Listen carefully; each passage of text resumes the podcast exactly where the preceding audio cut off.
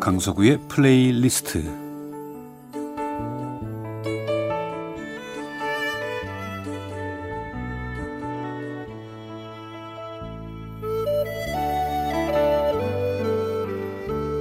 어, 제가 살아가면서 느끼는 어떤 생각이나 어릴 적의 추억과 아름다운 곡을 묶어서 보내드리는 시간입니다. 강석우의 플레이리스트. 요즘 심심치 않게 받아보는 문자가 있습니다. 그러니까 새로운 드라마를 시작하게 됐다고 말씀을 드렸더니 어, 건강을 좀 잘 유지하시라는 문자인데 뭐 그간에도 라디오를 하면서 뭐 드라마를 사실은 계속했지요. 근데 그 전에는 애청자들의 그 문자는 어, 드라마를 잘 보겠다.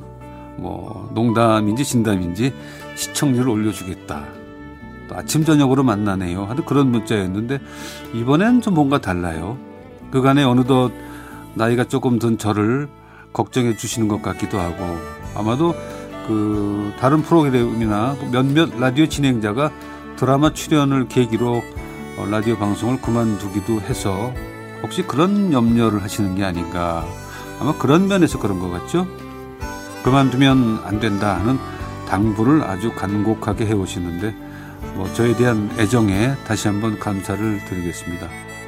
사실 저는 라디오 하기 전에도 그게 다작을 하는 배우는 아니었죠. 일명 그 겹치기 출연은 거의 안 하는 편인데 아주 오래 전에 세 작품을 동시에 했던 기억이 있습니다. 어, 두 작품을 했던 기억도 나긴 나는데 그거는 어, 끝나가는 드라마와 새로 시작되는 드라마가 뭐 한두 지 겹친 정도죠. 세 작품을 동시에 했을 때 제가 20대 때죠.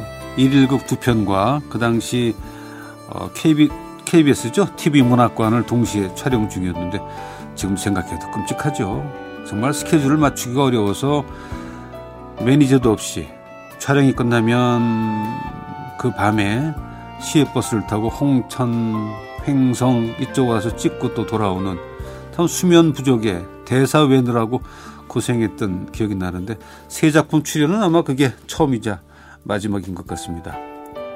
아닌 게 아니라 지금 오래전 새 작품 할 때만큼의 조금 걱정이 되는 것도 사실이에요. 제가 제일 하는 제일 큰 걱정은 아무래도 밤샘 촬영을 하고 나면 쉰 목소리가 나니까 그게 제일 걱정입니다.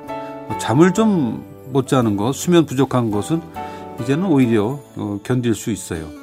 그동안 라디오와 드라마를 병행하면서 잘 해왔듯이 이번에도 잘 될 겁니다. 우리 계통에서 이순자 선생님은 여러모로 많은 후배들의 그 모범이 되고 뭐 젊은 친구들 말로 로망인데 저도 몇 번 얘기했듯이 좀 그분처럼 오래도록 건강하게 또 다양하게 연기하고 싶다는 생각을 갖고 있는데 그런데 시간이 지날수록 아 그것은 나의 요망사항이구나 하는 생각이 들기 시작했습니다. 이순재 선생님은 정말 그 송혜 선생님과 함께 대한민국 연예계 또 이 방송계 역사에 남을 만한 아주 특별한 분이시구나 두 분은 그런 생각이 들기 시작한 거죠. 그래서 그분들만큼 하기는 어렵지 않을까 하는 생각이 요즘 저의 생각입니다. 참 보통 일은 아니다 하는 생각이 들지요.